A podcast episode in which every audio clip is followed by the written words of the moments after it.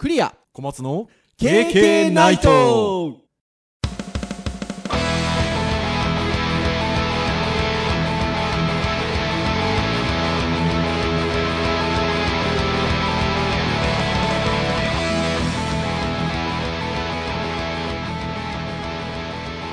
ケーケーナイト。いいよはい。ということで、199回の配信となります。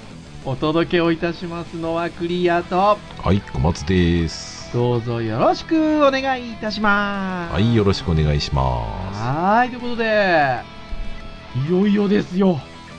す そうそう我々のいよいよ感がすごいですね 何がやねんって話ですけど、100万台最後。もう物は言いようでね。まあでも実際そうですよね。100番台を100回続けてきたわけですよ。まあまあそういうことになりますわねね。100回から始まって199回なので、100番台を100回続けてきて、次回がいよいよ200回ということで、ございますけれども。でもなんか、あっという間っちゃあっという間ですね。うんまあ積み重ねてきちゃいましたからねそうですね編集会議とかでネタ出ねえなーみたいな時もありますけど、とは言いながら、久しぶりに言いますけど、ボンクで正月休むことなく、毎週木曜日に続けておりますので、まあギリギリですけど配信もね。なので、感覚的にはやっぱりあ意外とああっという間かなっていう。うんなんか来ちゃいましたねってはい準備してないっすよっていう僕の中で感覚ありますけどいやー、本当ですよ。まあ、199回も続けてくると、コメントいただく機会も増えましたしね。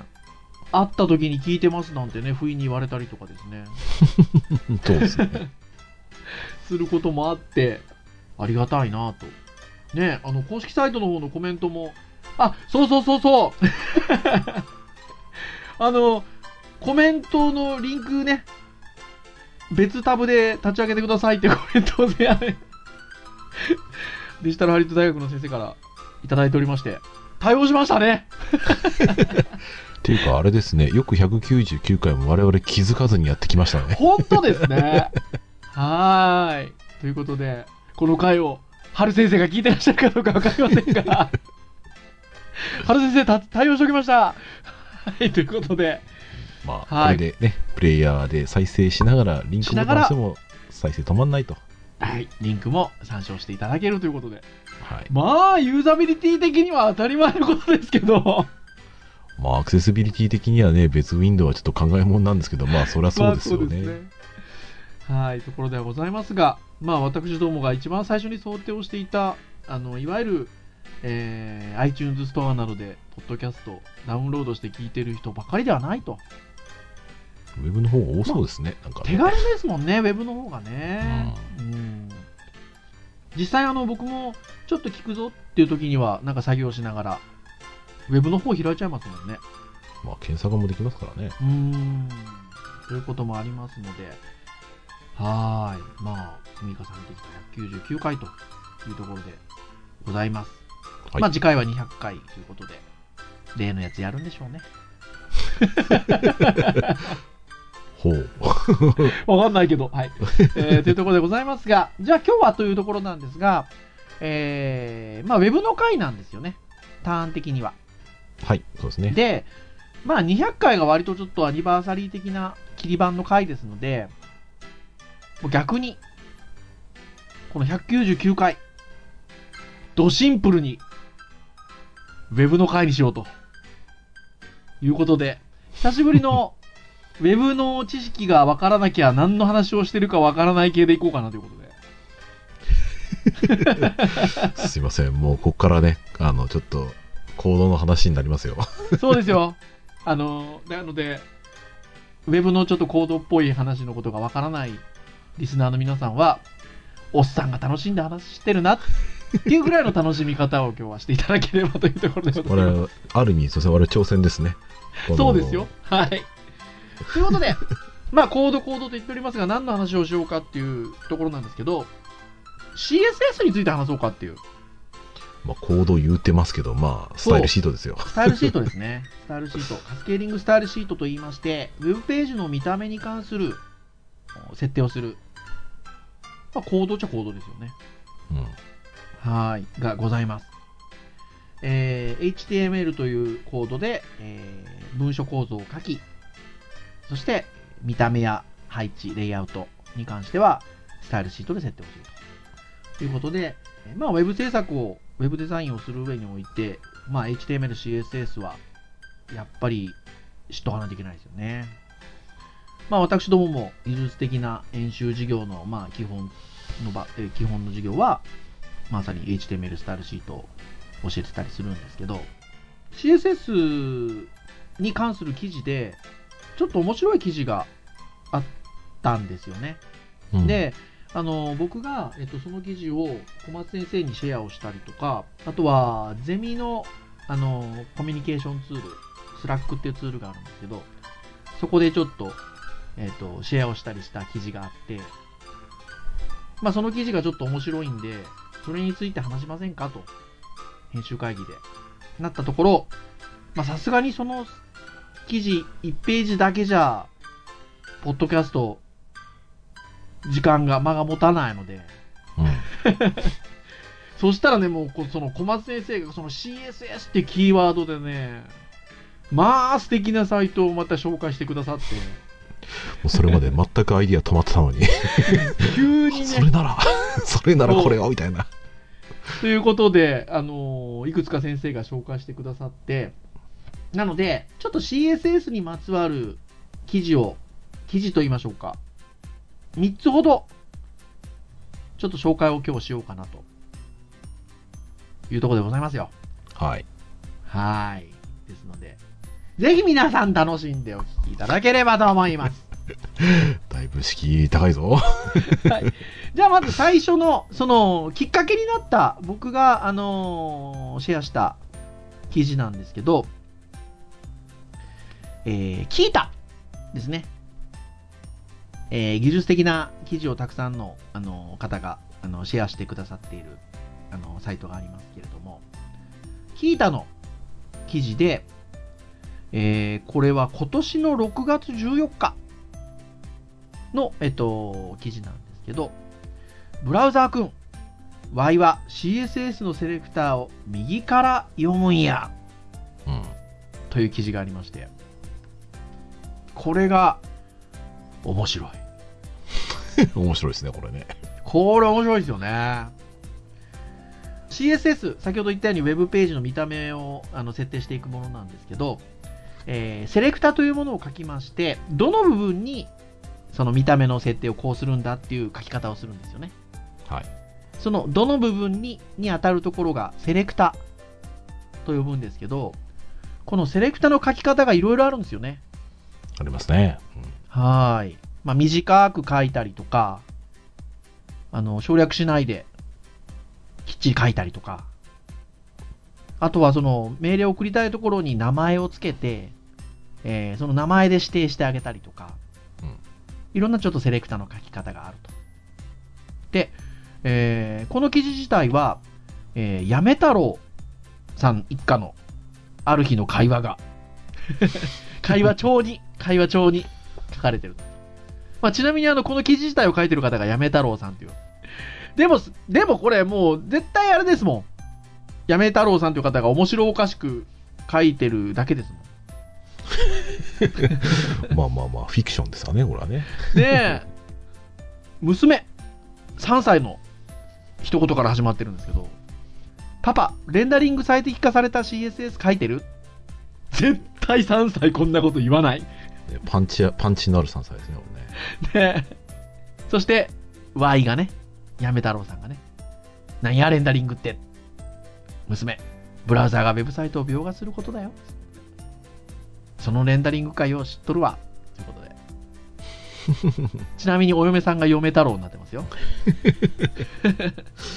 CSS 関係の他にどんなレンダリングがあんねんっていうね、心の中で突っ込んでますけど。はい、なんて感じから始まっていくんですよね。うん。はい。これ、あれですね。まあ、一応、会話はぜひですね、あの読みながら見てほしいんですけど、導入がやっぱね、こう、なんか、これって、これってこうなんじゃないの？これって当たり前なんじゃないの？っていうところから、いやいや、実はねっていうところを非常にこう導入しやすい形でですね、紹介されていてですね、楽しくうん。読めて、なおかつこれかなり今日紹介する中で一番実用的な話かもしれない。い。やー、そうですよね。で、まあ、要は、えっと、セレクターと呼ばれるスタイルシートのこう適用したい部分に関しては、タグの名前で指定をしたりとか、うんもしくはタグに ID 名やクラス名という、えー命名をしてあげて、名前を付けてあげて、えーそれで指定をしていくんですよね。はい。なので、まあ、例えばヘッダーっていう ID 名、名前を付いたとタグの内側に A タグがあって、そこに命令を送りたいなーなんていう場合には、えーシャープヘッダースペース A っていうようなセレクターを書いてあげると、ヘッダーっていう ID 名を付けたところ、タグの内側にある A タグのところみたいな感じで指定ができるんですよね。これはなかなかやってないと伝わらない話ですね。いいんです。今日もうやってる人に対して喋ってます。はいはい、で。えっと、今お話ししたような書き方が、まあ、非常に一般的なんですよね。まあ、いわゆる子孫セレクターってやつですね。そう。いわゆるその上から、このタグのところのこのタグのところのここみたいな感じで、スペースで区切っていって、指定をしてあげるっていう書き方が、まあ一番シンプルな書き方という感じなんです。そしたら、まあこんな感じで、ブラウザー君にとっては分かりやすい書き方を、ワイはしてるんやで、とうん。喋って、娘がパパ優しいなんつってたら、なんとブラウザーくんが喋り始めると。全然ちゃうでと。そうやって左からね、タグの入れ子入れ子入れ子っていう感じで子孫うんセレクターですね。左からずーっと辿っていく書き方。ブラウザーにとって優しくないよって急にブラウザーが喋り出すという。この衝撃の展開。そして、ブラウザー君は何と言ったかというと、Y は CSS セレクターを右から読むんやと。これね、非常に大事な話です。ねえ。でもなんか、私たちその人間がそのこの場所を指定したいっていう考え方をする場合において言えばこのタグの内側にあるこのタグの内側にあるここっていう指定の仕方っていうのはすごくシンプルじゃないですか。まあね、我々、そのエリアを、範囲を指定した上で、そしていくの中のこの要素、このタグに対して設定するぜって書いてるつもりですよね。うん、でなんかその私たちの人間のいわゆる文章的なロジックで言うとすごく分かりやすくて正しいですよね。うん。絞り込んでいくっていう。ここのここのここよっていう。ところがですよ。右からなんですよ。右からブラウザーは読んでると。だからさっきの話だとシャープヘッダー ID 名ヘッダーってついたところの内側にある A タグのところっていう書き方をすると右から読むわけですから A タグをまず探し出すと A が例えばこのページの中に100個あるなでその中で親要素にヘッダーっていう ID 名がついた親があるのは100個の中のなんや1個かいっていう風になると。これはでも大事ですね。これを知っとくのはね。大事ですね。だねから、え。うんマジかと Y, うん Y は。嫁太郎詳細嫁太郎さんは下げろ下げろって話してますけどクラスを立ててクラスで書きなさいねでまあでもやっぱりそれ全部やり続けると全部タグがクラスだらけになっちゃうからうん。クラススペースまあタイプセレクターだったら絞れるからいいよねこれ書き手にとっての話なんですよねそう。そう実際にはやっぱりクラスで名称を設定したらまあサーチの数が少なくとも半分以下、まあ、実際にタグの数分考えると、うん。まあそんなにねよっぽど変なスペックでもしくはそうゴリゴリ書いてなければうん。そんなにね目に見えた差は出ないんでしょうけど、うん。まあ、コードをね増えてきて最適化するになったらこの読まれ順をちゃんと考えた上でうん。書かないと、うん。えー自分が思った通りの逆の倍数分のこう、今までだったら1個し、ID1 個しかなくて、その中にタグ1個しかないはずだから、うん。1回もしくは2回しか読まないはずだみたいな。ところが実際は全部ページの中にある英単語全部探して、親要素がヘッダーのものだけを選んだ上で設定をするので、うん。まあ、タグが多ければ遅いでしょうね、表示がね。そうですね。だから、嫁太郎さんは、マジかと。なんでそんな非効率的な探し方すんのって。先に左側の ID 探しやと。うん。理屈わかるわかる。ブラウザー君が、いや、右から読むのが必ずしも非効率的とは限らへんでと。で、例えば、クラス名リストってついたタグの内側にあるクラス名アイテムという名前がついたセレクターがあると。すると、えー左から読むと、リストっていうクラス名がついたものを全部探すで。100個やな。じゃあ、その中に、アイテムっていうクラス名がついた要素はいくつあるかなって、1個もないんかい結局ね、だから、右から読むか左から読むかって実は、あの、そのこと自体は実はあんまり変わんないような気もしますよね。これさっきのお話と逆と同じですもんね。これは多分ですね、あのー一応セレクターの釣り方で読まれる量はやっぱり変わるので、やっぱり右からか左からか重要で、あ、そうそうそうそうそで、これは何を示してるかっていうと、う。はい。ないセレクターに対しての挙動が、まあ、全くその、一番最後の設定すべきものがまずないんであれば、親も探さないよっていう話ですよね。そうですよね。そう、だから効率性で言うと、もうこれはセレクターに書く内容にもよるし、その HTML のソースコードにもよるんですけど、うん。まあでも作業効率的にはまあ、あ、もう一番その、ね、重要なセレクターがないんだ、じゃあやんない。うん。まあこれは左からでも右からでも本来変わんないはずですけどね。うん。でもね、あの実際にブラウザの挙動が右から読むっていうことなので、うん。あのこういう場合はまさにそうですよね。あの1個もない場合はもうそこで終わるわけですからね。確かに、そう考えると、別に私たちがロジック的には分かりやすいかなっていう左から読んでいくっていう、え右から読むのが非効率的な探し方かっていうと、限らないっていう、そうは限らないっていうことですよね。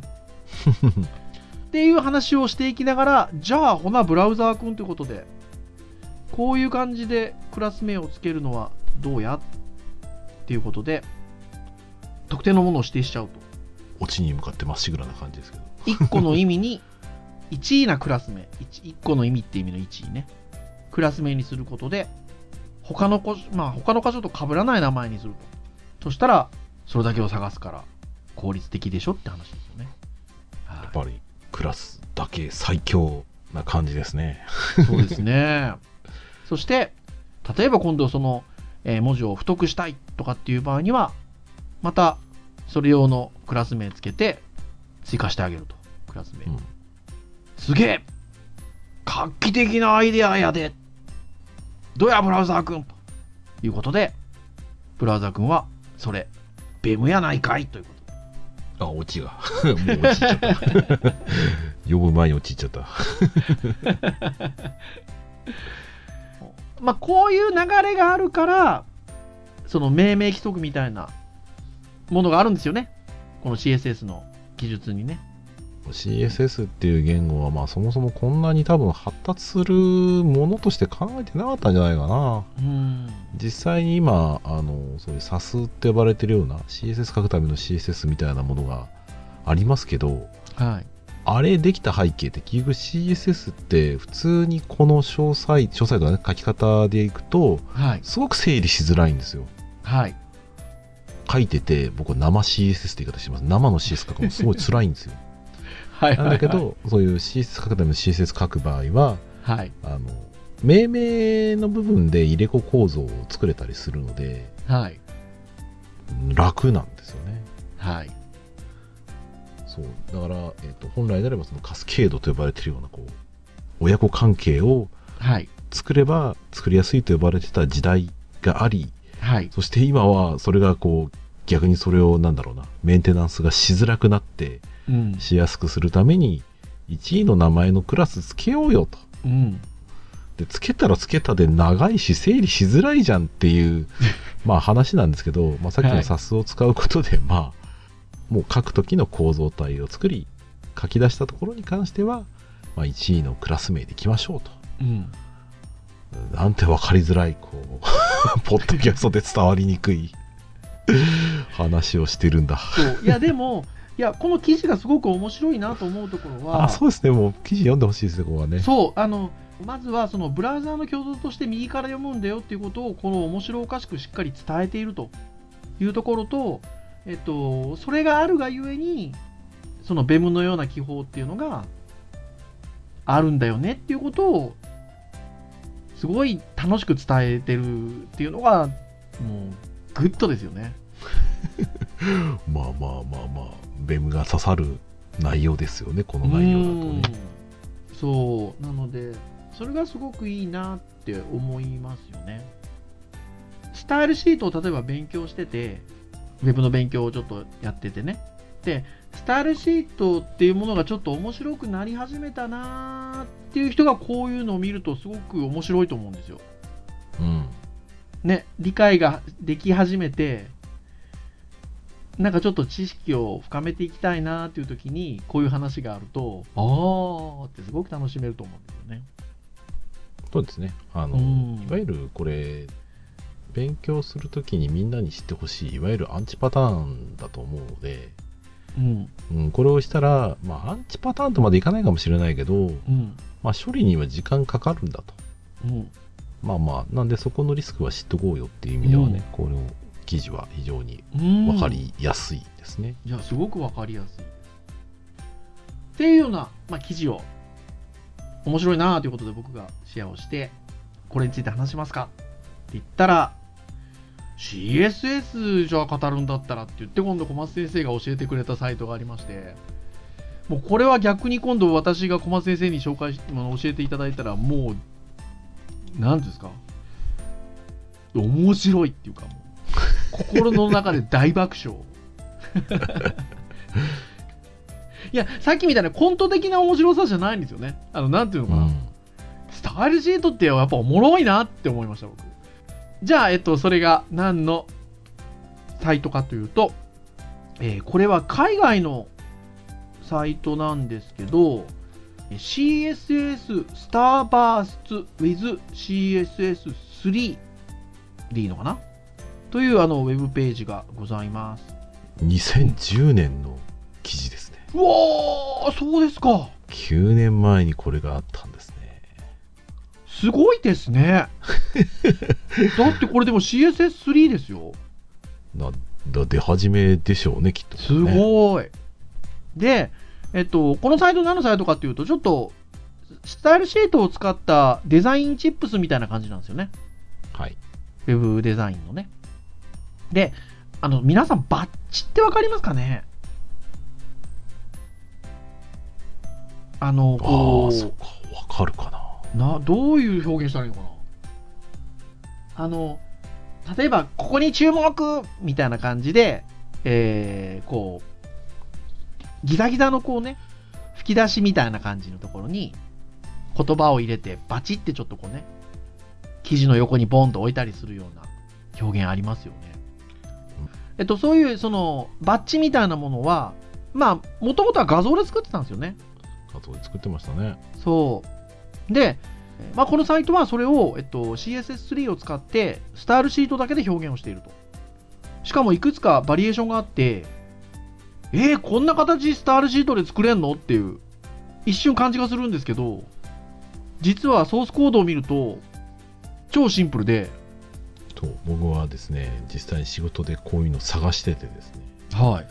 作っ作ろうと思ってこういうコード探したら、これと似たような記事にぶち当たりまして、はい。いや、まあね、仕組みを見たときにね、あ天才じゃないの、この人と思いました例えば、えー一番わかりやすく、えっと、サイトに最初にアクセスしたときにあるのが、これが角が1、2、3、4、5、6、7、8、16個の角がある、こう、星、星型というんでしょうか、なんでしょうね。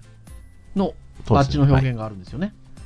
で、これがなんと、どうやって表現をしているかっていうと、角っこが16個あるギザギザっとしたものを一発でスタイルシートで書いてるわけではなくて、四角形がこれは3つですか？えっ、と、4つですかね。16だからそうか。角が16個だから4つですね。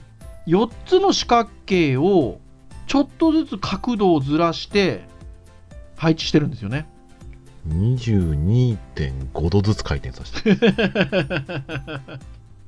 まあ90度の4分の1ですね。そうですよ。22.5度といえば90度の4分の1ですよ。だから、えーと4つの四角形を22.5度 ,5 度ずつ回転させて重ねておけば16個の角を持ったバッジの形になると。天才。天才 9年前か。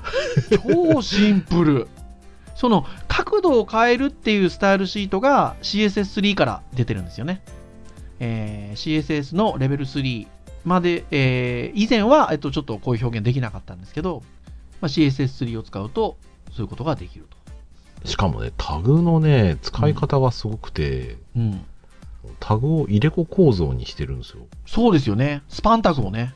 スパンタグ入れ子構造にして、スパンタグ1個に対して22.5度の回転を設定しているので、うんそれが子に伝わっていって、子でも22.5、子でも2.22.5っていう風に、うんスタイルとしては、なんとかのセレクターの中のスパンタグに対して22.5度回転させるって書いてるだけなんですよ。うんそれが子供に伝わっていって、それぞれが回転するので、うんあらまあ、スタイルも簡単。スターは簡単なんですよまあ、ちょちょっとこうね、ドムをきれいに描きたい人からすると、ちょっと、何この無駄なスパンはみたいなね、感じに見えるかもしれないですけどうね。んまあでもありですよねありですね。そう。だからもっとシンプルに、えー8個の角を持ってるようなものにしたければ、もう四角形2個ですよ。ああ、そうですね。ね。でこの理屈で言うと、その角を増やしていきたければ、その四角形を増やしていって、うん。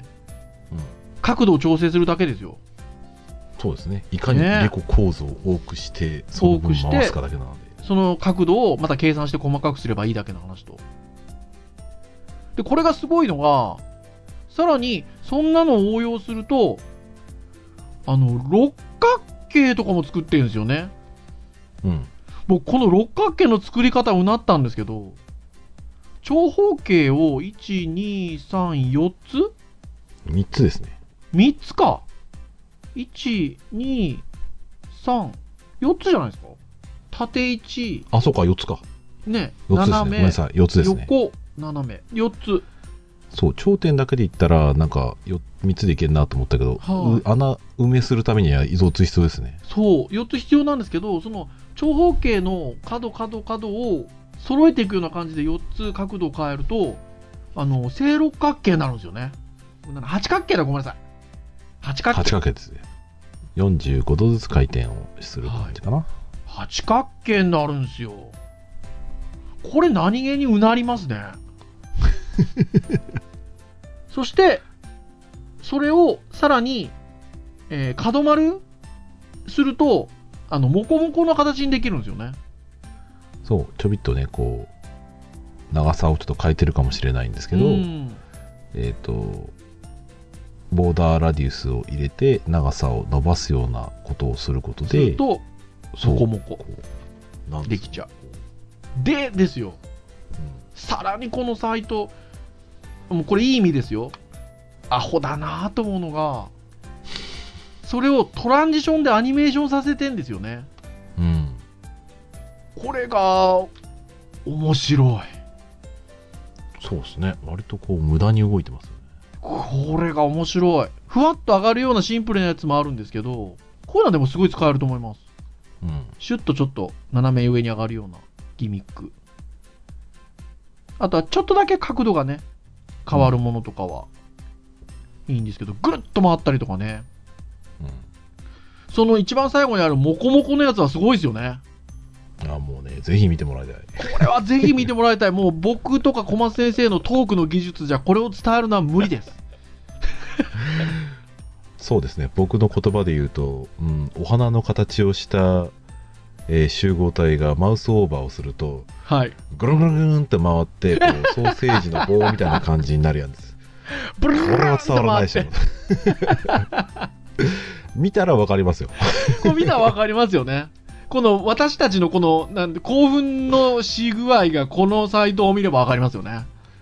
もうねあの語彙力言われてもいいですよ。そう。ブルンっていう。ボランって。ももうぜひあの、公式サイトの、KK の公式サイトリンク貼っておりますので、あの、この度聞きながら開けるようにね、別タブで開くようになっておりますので、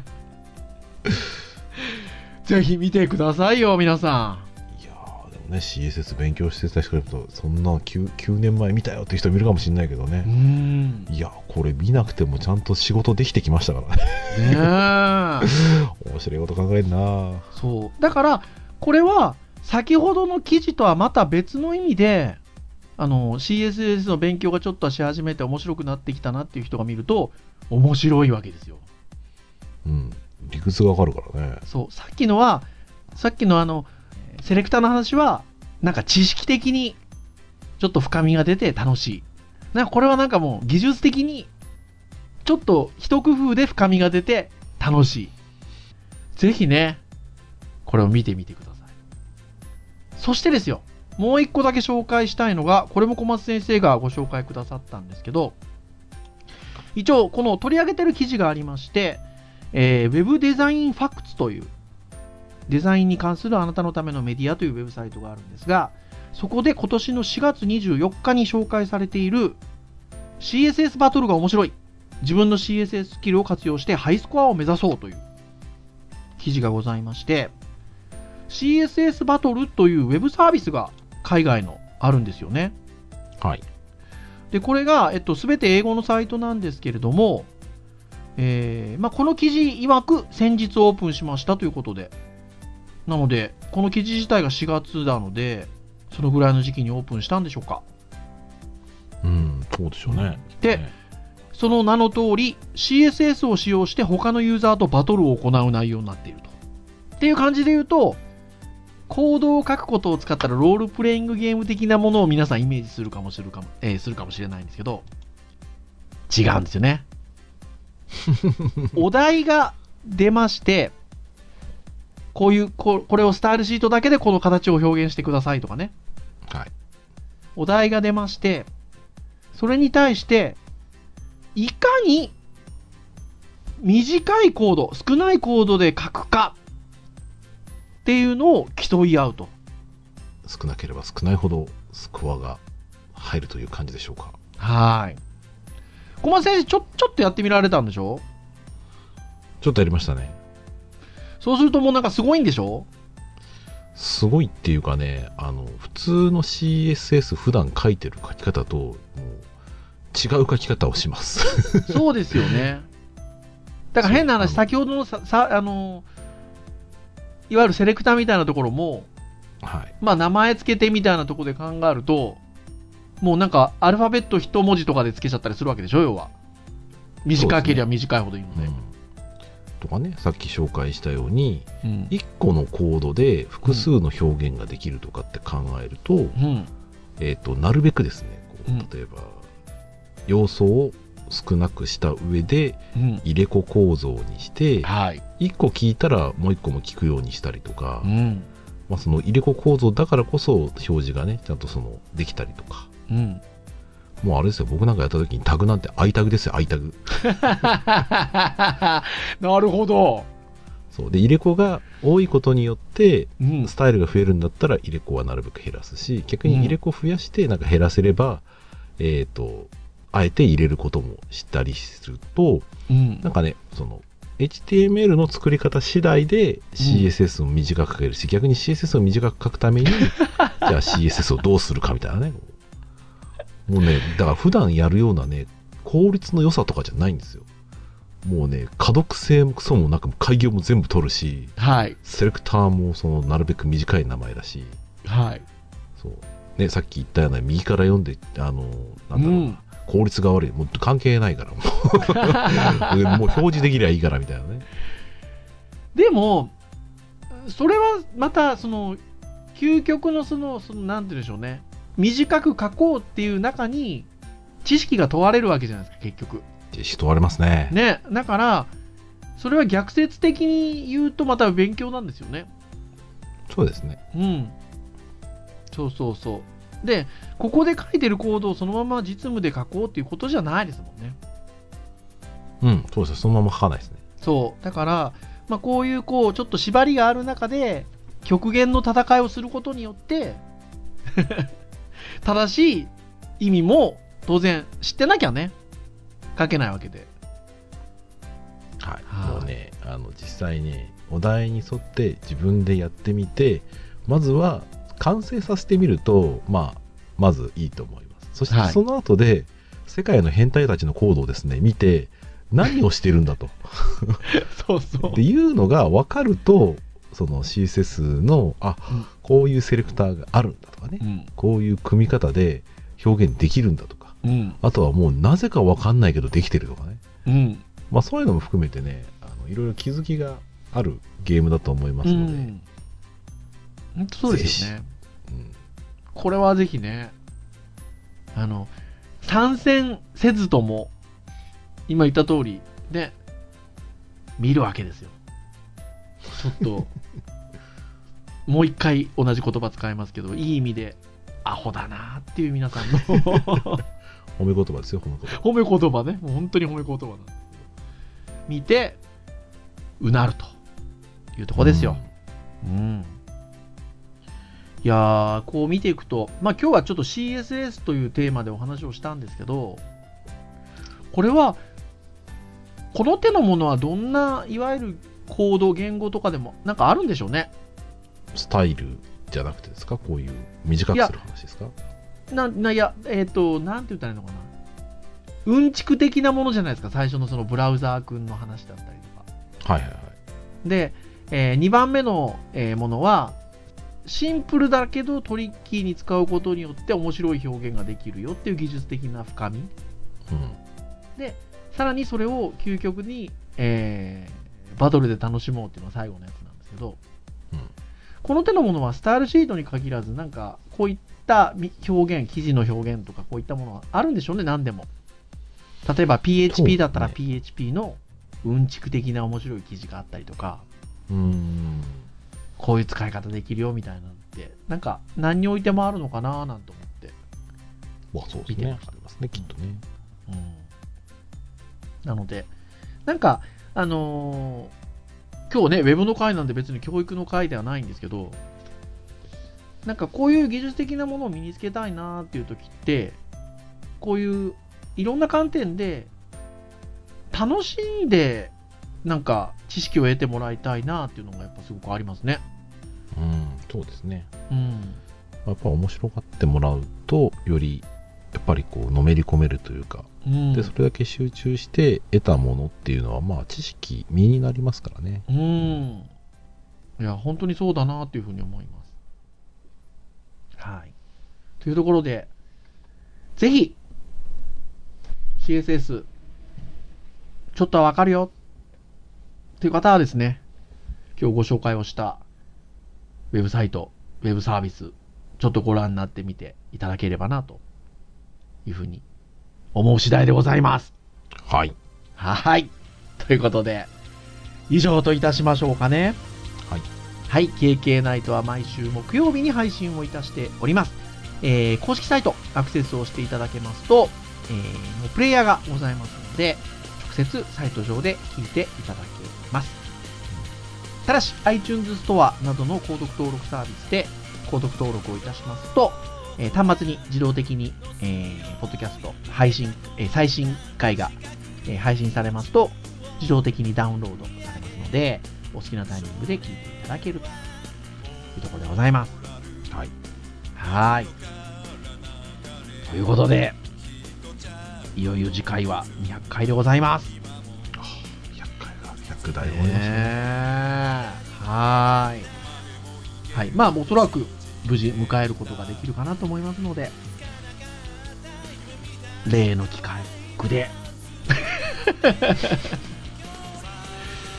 あの、リスナーさんであれば、これでわかると思います。例の企画でお会いできればとまあ、歴史ありますからね、いろいろありますよ。思います。はい、ということで、199回お届けをいたしましたのはクリアと、はい、小松でした。